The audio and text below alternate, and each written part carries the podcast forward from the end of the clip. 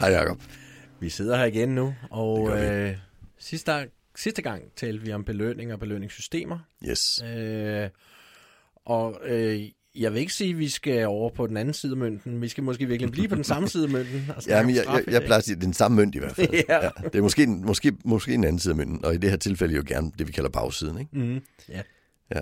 ja, og det er jo straf. Ja. Ja. Og, og, og det er jo i pædagogiske sammenhæng noget meget, meget, meget centralt, Mm. må vi så desværre sige. Ja. Så, sådan er det. Øh, Og, og det er det måske, fordi at det er, det er noget, vi mennesker har med os. Mm. Altså, vi er jo sociale væsener, Ja. men det kræver jo også, at man passer ind i flokken, og Ja. hvis ikke man gør det, så bliver man straffet. Ja. Øh, Og der findes en logik i det, når det er inden for, hvad skal vi sige, flokkens tænkning og ja. flokkens overlevelse. Mm. Men der findes jo ikke nogen som helst logik i det, når det er i en pædagogisk sammenhæng. Nej. Fordi der er det jo tit, at vi er, vi bliver jo sat til at være omkring nogen, der ikke rigtig kan på egen hånd. Mm, ja. Og man kan sige, øh, sådan igen rent sådan evolutionært, øh, så er det jo her, hvor Thomas Ello har været inde og kigge på det her med, hvordan får vi flokke til at fungere, ikke? og vi har. Etikken, som handler om, at vi øh, beskytter de svage flokken, Mm. og så har vi jo den anden del, som handler om øh, moral, og ikke mindst moralisering. Moralisering, ja. Ja, Mm. øh, som handler om, øh, hvordan straffer vi, hvis folk inden for flokken ikke øh, opfører sig, som øh, vi øh, mener er bedst for flokken. Ja, og, og, og, og det, teknikken i det er jo egentlig det her, man siger, hvis du ikke opfører dig ordentligt, må du ikke være med. Mm. Det kan være treårig, uden at have lært det, gå ind i. Ikke? Altså, Ja. fordi det er, det er sådan, vi mennesker fungerer. Ja. Og det er jo det, vi gør, når vi smider eleven ud af klasseværelset. Ja. Det er det, vi gør, når vi siger, at der bliver der ikke nogen iPad-tid. Og, Yes. Altså, det er det, vi gør i, i botilbudene. Ja, det, ja, det, det værste, jeg har set, det var en psykolog, der stod og sagde, at øh, der var en, en fyr, når, man, når han, blev, han var glad for mad, og det er jo på et bosted for personer med meget tunge vanskeligheder. Ja. Øh, og så bliver han jo sådan højlydt, når han fik mad. Mhm. Mm. Og så siger psykologen, så skal I fjerne maden, til han, til han holder op med at være højlydt, og så får han den tilbage. Og, og det er jo lidt besværligt, når vi har lavet et system, hvor det er hans egen mad, Ja. ja. som er købt fra hans, for hans egen pension. Ikke? Det er mildt selv besværligt. Ja, det, det bliver jo tyveri. Ja, ja det er rigtigt. Så det bliver rigtig besværligt. Ja. Øh, men, men tanken det er, at det skal jo så påvirke ham til at spille med, Mhm. mm-hmm. fordi den evolutionære mekanisme her, det er, at angsten for straffen skal gøre, Ja. at, vi på, at vi spiller med. Mhm. Mm-hmm. Og det betyder så ikke, at den, der så bliver straffet og smidt ud af flokken, overlever bedre, Nej, eller ændrer sig. de ødelægger det bare ikke for os. Nej, og i, i starten gik de under og døde. Ja. Altså, jeg plejer at lave det her lille øh, tanke. Øh, evolutionært, så har vi jo været jæger og samlere i næsten 300.000 år. Ja. Fra vi, altså hvad vi ved i dag i hvert fald. Og i cirka 10.000 sidste år, der har vi så været øh, bønder. Mm. Altså vi boede ude på landet og, i, i, og, og var, altså dyrkede jorden. Mm. Og for 200 år siden, så øh, begyndte vi så der omkring 1800 for alvor at flytte og ind og, og danne byer. Mm. Der har været byer tidligere, men altså det var jo små byer. Mm. Når vi kigger på øh, København, da det begyndte at blive hovedstad, der var der 500 mennesker, der boede der. Ikke? Altså det var ikke det helt store. Nej. Så første gang vi sådan kom op i nogen, faktisk hvor vi kom over en 5-6.000, det er omkring 1800. Og, og, og der senere hen, hvor vi jo så rive murene, der lidt senere, og vi begyndte at rive murene i Paris i 1800. Det var der, hvor det begyndte at blive lidt for stort. Ja. Øh, tidligere der har vi så smidt folk ud af flokken, når vi er jæger samlere. Mm. Vi har smidt folk ud af landsbyen. Ja. Når vi boede ude på landet, der boede vi jo stadigvæk i flokke. Altså en landsby i, i, i Danmark i 1200-tallet var jo på et sted mellem 50 og 150 individer, Mm. der hjalp hinanden og samarbejdede. Og så smed man folk ud, hvis ikke de gjorde som... De, altså, og så måtte de... de og, Og så er det svært at klare sig selv. Ja. ja. øh, men de tog jo så til og dannede de her byer. Mm. Det er jo derfor, kriminaliteten er højere i byerne end på landet stadigvæk. Rent genetisk. Ja. Ja. Så er dem, der havde en tendens til, at de, de havnede i byerne tidligt. Ikke? Ja. Så nogen der, der siger, at min, min slægt har boet her i byen i mindst 500 år, det er altså ikke et godt tegn. Nej. Det er så, hvad det er. Ja. Men, øh, men, men når, da vi så begyndte at have byerne uden mure, kunne vi ikke smide folk ud længere. Nej. Så der begyndte vi at bygge fængsler. Mm. Altså, så smider vi dem ud der. Ja. Ikke? Altså, og, og, og nu smider vi jo eleverne ud af klasseværelset, og så kommer de tilbage efter 20 minutter. Mm. Så, så, så vi har jo ikke den effekt på overlevelsen for flokken, som vi havde, men vi har kun den negative effekt, at man bliver udelukket, Ja. og derfor bliver, altså begynder at modarbejde flokken. Ikke? Mm. Så det er sådan en rent, skal vi kalde det, videnskabelige, teoretiske, store, overgribende fortælling Ja. omkring det her. Men i praksis, så bliver det jo rigtig spændende. Mm. Fordi det betyder, at vi har en, en indbygget mekanisme, der hjælper os til at, at smide folk ud af flokken. Ja. Og, og den, jeg plejer at kalde den de Cava-effekten, ja. fordi de og hans kolleger kunne vise, at i 2005, at vi faktisk får en, uh, en kick af at smide folk ud af flokken. Ja. Det var en skoleklasse, ikke også? Nej, de kiggede, de kiggede egentlig på spilteori, uh, ja, men, men situationen svarer til den, når man smider eleven ud af klasseværelset. Mm-hmm. Ikke? Altså, uh, så så, så det, man, det, man kiggede på, altså spilteori er rigtig spændende. Mm. Der har man arbejdet rigtig meget med det der med, at for eksempel, at uh, to personer sidder i lokalet. Den første, de får begge to at vide, nu skal en af jer få 100 kroner. Mm. Det, det er den anden, der bestemmer, om han skal have den. Men hvis han siger, at han ikke skal have den, så får han ikke noget selv. Nej. Så tanken er, hvor meget skal den første give den anden, for at den, første, den anden er tilfreds, ja. sådan at han hellere tager det, han får. Mm. For hvis vi er egoister, så vil vi jo sige, bare jeg får to kroner, så ja. det er okay, du bestemmer. Du beholder de 98. Det er rigeligt med to kroner. Det er bedre end nul. Ja, det er bedre end nul, ja. ja. Men sådan er det jo ikke. Mm. Det, altså, hvis, hvis, hvis ham, der får 100, giver 40, så er det, vil 90 procent simpelthen sige, så skal ingen nogen af os have noget. Nej. Det er først, når vi kommer op på 50, at, vi har, at 100 procent siger, så er det godt nok. Mm. Så, og, og, og det er jo det, de var ude efter, det, den, her situation, når vi så siger, nu opfører du dig ikke ordentligt, nu tager du ikke hensyn til mig, Nej. og så må du ikke være med. Mm. Altså, så det indgår i den form for forskning. Ikke? Ja. Men, men det svarer jo til den her med den altruistiske straf, at hvis du ikke opført ordentligt i klasseværelse, må du ikke være med. Ikke? Ja. Altså, mm. Så det, det er den tanke. Og der kunne man se, at, at belønningen, den psykologiske belønning, så at sige, altså man får kig af, af det kan vi måle ved hjælp af dopaminniveauer i hjernen og sådan ja, noget, ikke? Ja. den var større ved at sige nej til pengene, end ved at få pengene. Ja, ja. Når det var 40 kroner. Ja. Det, det er ret vildt, ikke? Ja. Altså. Fordi nu har man øh, sat fod ned og sagt, det, ja. det er ikke okay. Det er ikke okay. Og, og man også smidt nogen ud af flokken. Ja. Ikke? Altså, så, så, må du ikke være, så hører du ikke sammen med mig. Nej. Og det, og det, og det jeg jo synes, der er, der er interessant ved det, det er jo, det er jo, det er jo biologisk. Øh, altså, øh, altså, det er jo evolutionært, øh, ja. at, at øh, vi, vi, vi er nået dertil, ikke? Ja. Øh, og, og, og, og, og det synes jeg som i, pædagogisk arbejde, det det fortæller os, det er jo igen, jamen, øh, og det er jo det, der er forskel på at have en faglighed og at privat. Nogle gange gør vi ikke det, der føles rigtigt. Nej. Vi gør det, vi ved, der virker bedst. Ja. Ikke? Øh... Det, det, det er rigtig, rigtig vigtigt at, at gøre det. Hvis vi kun gjorde det, der føles rigtigt, ja. så var vi jo ikke professionelle. Nej. Nej. Så det er jo en amatørholdning, kan man sige. Ikke? Altså, ja. for så, så lader vi os også være, øh, hvad skal vi kalde det, biolog, biologiens slaver. Mm. Altså ja. netop det her med at, at vælge at sige, hvor, hvor, min, hvor har jeg min selvbestemmelse, ja. hvis jeg kun gør det, som jeg er forprogrammeret til. Mm.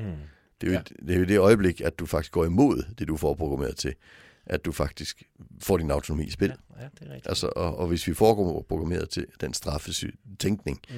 så, så bliver vi nødt til at forholde os til, også fordi vi ved, det ikke virker. Det, mm. det kommer vi til nu. Ja. For, okay, det føles altså godt, mm. men virker det? Mm. Og vi, vi kigger på masser af studier. Øh, der er en stor dansk studie, øh, Østergaard, Britt Østergaard, og hvad hedder den anden? Britt Østergaard Larsen, tror jeg, hun hedder.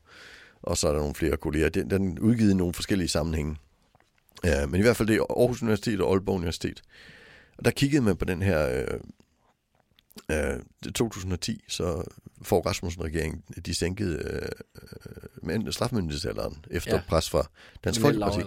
Ja, det kriminelle lavalder til 14 år. Mm. Og så hævede man den igen, da så regeringen blev skiftet ud i, i senere hen i 2012. Mm. Ikke? Mm. Så øh, fra 10, så 10 til 12, der havde vi en sænket strafmyndighedsalder, eller ja. hvad hedder kriminel lavalder? Ja, ja, præcis, ja. Øh, og det betød jo så, at øh, man kunne blive straffet for det, man ikke kunne blive straffet for mm. tidligere. Mm. Så det, de kiggede på der, det var dem, der lavede kriminelle handlinger, når de var 14. I 2008, 9, 10, 11, 12, 13, 14 og 15. Hvordan gik det? Ja. Og der kan de se, at i den tid, altså hvis du, hvis du lavede en kriminel handling i 2008 eller 9, eller 13, 14 og 15, mm. så bliver det jo normalt bare overgivet til sociale myndigheder. Mm. Og der var nogle gange, hvor du kom i en, en sikret sammenhæng, og nogle gange hvor, og ud i noget, noget bosted og sådan noget. Det, var, det, det skete jo. Mm. Altså, øh, men halvdelen af dem, de nåede, øh, altså de opnåede folkeskolens afgangsprøve. Okay. Og der var en vis tilbagefaldsprocent. Det er det jo altid. Mm.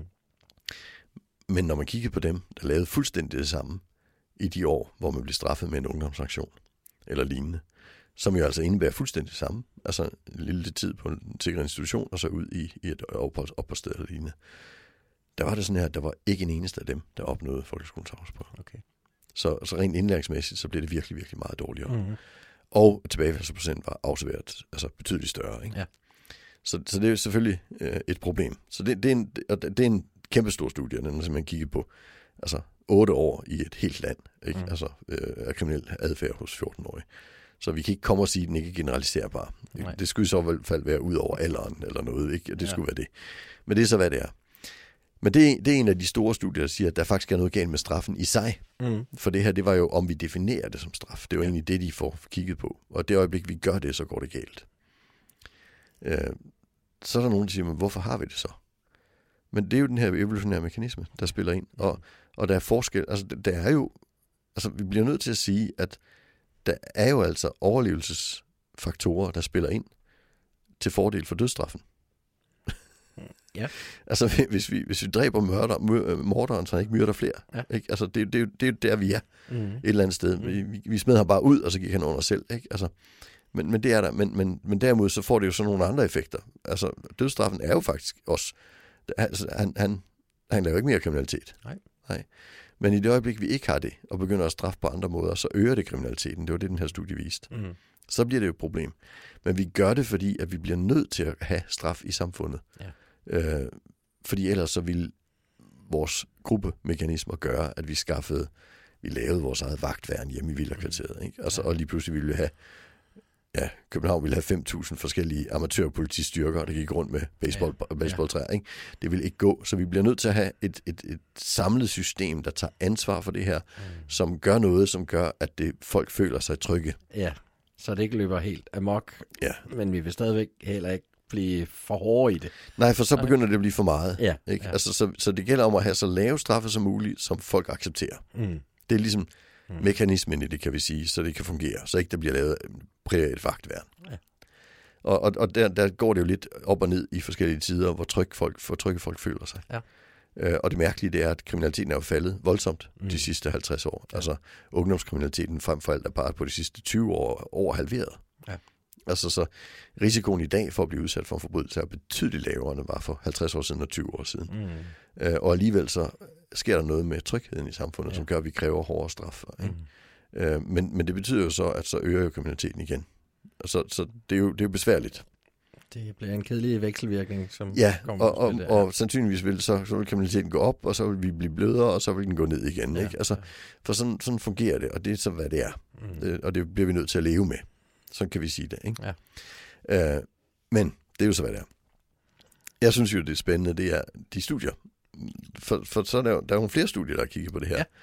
Ja. Øh, nu kiggede vi på den her med, om det virker. Og det viser så, nej, det gør det ikke. Det Mhm. bliver bedre, dårligere for dem, og det bliver dårligere for os alle sammen. Men så er der nogen, der har kigget specifikt på skolen. Ja. Øh, og der har vi en... Men det startede egentlig med, at i USA, der begyndte man for nogle år siden øh, at tale om, at man skulle... Øh, altså, at, at man, man skulle have, øh, hvad hedder sådan nogle, uniformerede vagter. Ja. Altså sådan nogle helt almindelige ordensvagter, man har på i byen Ja. om lørdagen og sådan Ja. noget, ikke? På skolen, fordi at øh, der var jo nogle børn, hvor det blev rigtig meget ballade og sådan noget der, ikke? Og så, og så var der nogle skoler, der synes de var nødt til at have metaldetektorer, så ikke folk havde Ja. ja. pistoler med ind og sådan noget, ikke? Ja, ja. Men de her uniformerede vagter, der blev det så ret hurtigt sådan her, at i USA, at man øh, begyndte at sige, men det er jo ikke nok at have en uniformeret vagt. Vi skal jo have et skolepoliti. Mm. Så skolerne simpelthen ansatte politifolk, som gik rundt i en politiuniform. Øh, og, og det man kunne se der, det var, at det var virkelig, virkelig negativt. Mm. Altså, volden øgede rigtig, rigtig voldsomt mod eleverne selvfølgelig. Fordi nu, allerede med de uniformerede vagter, så, så var deres opgave jo faktisk at bruge vold. Ikke? Ja. Så den øgede voldsomt. Volden mod lærerne øgede rigtig, rigtig voldsomt. Øh, volden mod øh, de her uniformerede vagter øgede rigtig voldsomt. Så, så det blev jo ret voldsomt, Mm. faktisk. Men, men det beskrev man jo så ikke, at det var på grund af den her sikkerhedsindsats. Men, men på trods af. Ja. Og det er jo ret sjovt. Jeg kan vide, hvordan det var gået, hvis de ikke havde været der, siger de. Så, ikke? Ja, så ville det Ja. jo garanteret være gået rigtig galt. Ja. Ja. Ja. Øh, Fordi man har sådan en, en grundtanke om, at, at der, skal, der skal bare nogle mere konsekvenser til, så skal det nok gå alt sammen. Ikke? Ja, ja. Og sådan ser verden desværre ikke ud. Nej. I hvert fald så er det sådan, at øh, der begyndte man at tale om school to prison pipeline. For Mhm. det, der skete, det var, at man så blev hentet af politiet, det rigtige politi, og, og, kørte afsted. Og så havnede man i nogle situationer, hvor man mødte nogle andre kriminelle unge, og så blev det jo vokset, altså tilbagefaldende, og det, det blev rigtig, rigtig voldsomt. Så det var vejen lige ind i fængselssystemet. Ikke mindst på grund af den her øh, nul-tolerance-politik, man udviklede i 80'erne i USA. Ikke? Altså Ja. tre gange så er det ud og alle Ja. de her ting. Men da man så, så, og så formulerede man det her school to prison pipeline begrebet. Altså, det, det var det, man egentlig skabte. Man skabte en school to prison pipeline Mhm. Direkte ind i systemet. Men det, det er man så begyndt at kigge på nogle andre ting. Og en af de ting, man så begyndte at kigge på, det var, hvornår laver de her unge mennesker så kriminalitet? Mhm. Og så fandt man ud af, jamen rigtig, rigtig ofte, hvis det var sådan, at de jo blevet, øh, altså hvis de jo blev sendt hjem en uge, så blev de meget mere kriminelle den uge. Ja. Det kan man jo godt forstå, Ja. ikke? Altså, Altså, altså, så hænger de ude på gader og stræder. jo. Ja, hvad skulle de så finde på, ja. ikke? Altså, øh, og, og det var jo primært i belastede områder også, ikke? hvor risikoen var betydeligt større. Øh, så man fandt ud af, at det var en virkelig dårlig idé. Og så kom der, så, så det er jo, det er jo øh, helt, så det at sende hjem, nogen hjem en uge, bliver simpelthen set som en del af School to Prison Pipeline. Det er simpelthen negativt, for det øger kriminaliteten. Ja. Den uge. Men det øgede så også kriminaliteten på sigt, fordi kriminalitet er jo noget, der vokser. Altså Mm. hos nogen. Ikke hos alle der. Altså, langt de fleste har jo ikke noget tilbagefald. Altså Nej. det, det, er jo sådan stadigvæk, altså, engangskriminalitet, det er det mest almindelige, vi har. Altså, det- og jeg tror ikke, der findes ret mange danskere, der ikke har øh, stjålet noget i en butik, ja. Når de var 14, ikke? Altså, det er Eller noget... en råd, da de var teenager et eller andet. Ja, ja. altså, men, men, men, men og, og selv når det gælder biltyverier eller seksualforbrydelser, hvad som helst, så er det en forbrydelse, det er det mest almindelige, ikke? Men øh, her så man, at der var en tendens til, at det øgede, altså. Øh, og, og det blev selvfølgelig et problem. Ja. Og så lavede man en rigtig spændende studie i 2019, Bakker Hicks og kolleger. Og de lavede den i Mecklenburg County. Øh, det er uden for stad, øh, en by, der hedder Charlotte. Øh, den ligger i North Carolina. Øh, og Mecklenburg County, det er altså et amt, som vil vi sige i Danmark en gang Ja. i tiden. Øh, og, og, og i, hele, i hele den region, der har de så lavet det sådan, at øh, der er ikke nogen sk- forskel på skolernes demografi. Det er lige mange fattige og rige børn i hver eneste skole. Mm-hmm. Man har simpelthen tegnet skoledistrikterne på den måde for at fjerne de her sociale forskelle ja. mellem skolerne. Og det er jo blevet verdens største skolelaboratorium. Ja, det må man da sige. Ja, fordi ja. der kan man jo se, hvad sker der, når vi laver en indsats. Så er vi helt frikoblet fra det her med forældrenes øh, påvirkning og så videre. Ja. Ikke? Og der lavede Bakker Hicks og kolleger, de kiggede så netop på det her med de elever, der bliver sendt hjem. Mm. Og det var ikke altså bare sendt hjem en uge eller et eller andet, og smidt uden for klasseværelser. Alle, alle sådan nogle ting, hvor man, du får ikke lov til at være med. Og der kunne man simpelthen se, at der var nogle skoler, der gjorde det mere end andre. Og nogle, der gjorde det meget mindre. Mm. Men, men, men de lå sådan ret jævnt fordelt på en skala. Og så tog man og lavede et snit, den tredjedel, der sender flest elever hjem, sammenlignet med resultatet, øh, sam, der sammenligner man så resultatet af de elever, livskvalitet, kriminalitetshistorie, livsindkomst, når de var, altså 25 år senere, øh, med, med de skoler, hvor man ikke, øh, eller var det 15 år senere, med de skoler, hvor man ikke sendte, altså to tredjedel, hvor man ikke sendte lige så mange hjem. Mm. Og der fik man nogle virkelig spændende resultater, synes jeg. Altså, risikoen for at blive kriminel, hvis du er blevet sendt hjem, den øgede med 25 procent, hvis du var på en skole, Ja. hvor flere blev sendt hjem. Mm. Men risikoen for at blive kriminel blandt dem, der ikke blev sendt hjem, Ja. øgede med 22 procent, hvis du var på en skole, hvor flere blev sendt hjem. Næsten det samme. Næsten det samme. Ja. Og det er faktisk rigtig, rigtig spændende. Ja. For det, det, der så sker der, det er jo, at det, det her, det bliver jo et, altså det at sende elever hjem, bliver jo en, en faktor, som afspejler skolens autoritære profil, Mm. deres lydighedsforventning, lydighedsmål. Og de skoler, der så har mest af det, der er mest autoritære, Mm. der er altså 22 procent risiko, større risiko for at blive kriminel på. Også selvom du ikke er en af dem, der faktisk skaber de her problemer i Ja, hverdagen. ja. Så jeg tror ret hurtigt, vi kan blive enige om, at det her med at arbejde med straf som en mekanisme i skolen, det er noget, vi skal passe virkelig, virkelig på Ja. med.